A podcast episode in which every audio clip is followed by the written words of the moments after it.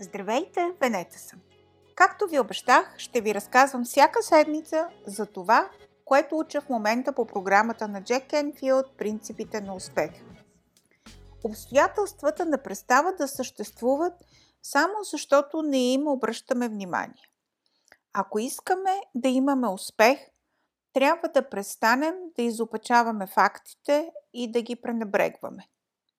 Както казва принцип на успеха номер 30, изправете се срещу това, което не работи в живота ви.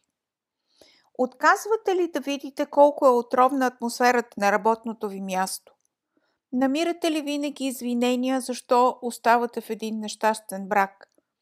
Пренебрегвате ли липсата на енергия, лошото здраве, свръхтеглото? Не виждате ли, че продажбите ви непрекъснато намаляват или че някои колеги от вашия тим не дава очакваните от тях резултати? Успелите хора се занимават директно и без усуквания с тези проблеми. Те регистрират на време предупредителните сигнали и правят всичко необходимо, за да разрешат създалата си ситуация, въпреки че и на тях не им е приятно да влизат в конфликт с хора и ситуации. Но защо отричаме очевидни проблеми?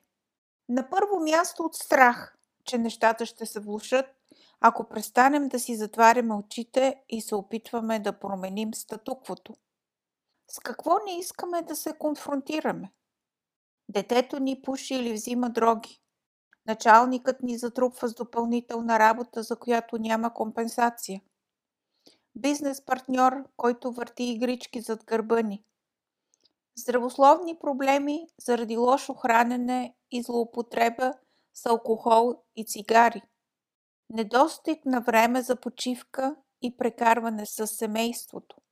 Не само, че продължавайки да живеем с тези проблеми е неприятно – унижаващо и болезнено, ами се и опитваме да ги скрием зад банални, широко разпространени измислици.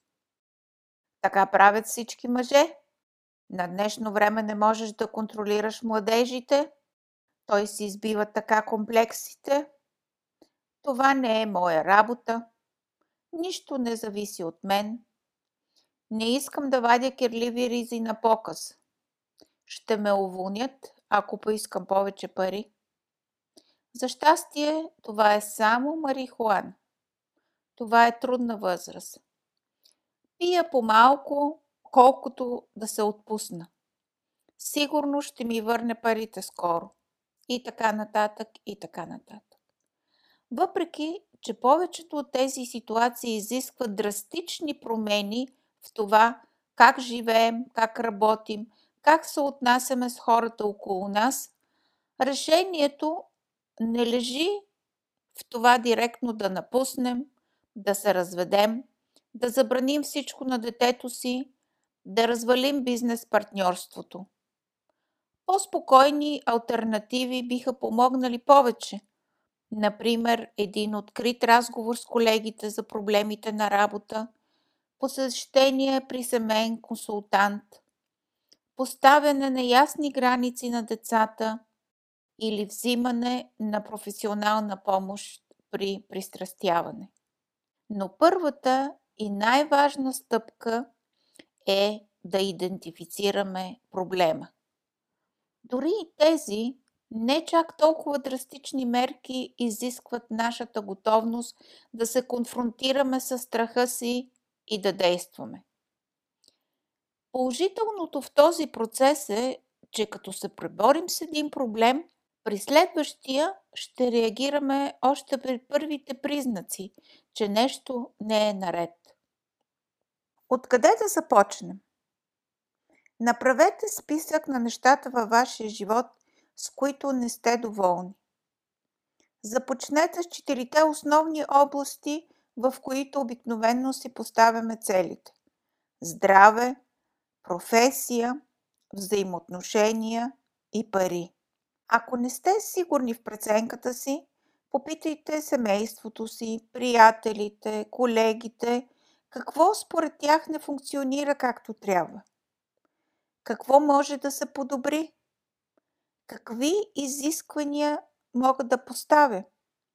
От какво имате нужда от мен? Как мога да ви помогна? Какво да направя? Как конкретно можем да променим обстоятелствата, за да осъществим нашите желания? Има ли смисъл с някого да говоря, на някого да се обадя, да поискам помощ? Нещо ново да науча? Да потърся нови средства и подкрепа от неочаквани източници? Да прочета една книга? Да се консултирам с експерт в съответната област? Изберете една точка от списъка и започнете да работите по нея, докато разрешите проблема. И продължете така, точка по точка, докато го минете целия списък. И преди да се разделим до следващата седмица, ви препоръчвам безплатния вебинар на Джек Енфилд 6 стъпки за постигане на всяка цел и създаване на изключителен живот. Това ви пожелавам и аз. Поздрави и до другата седмица!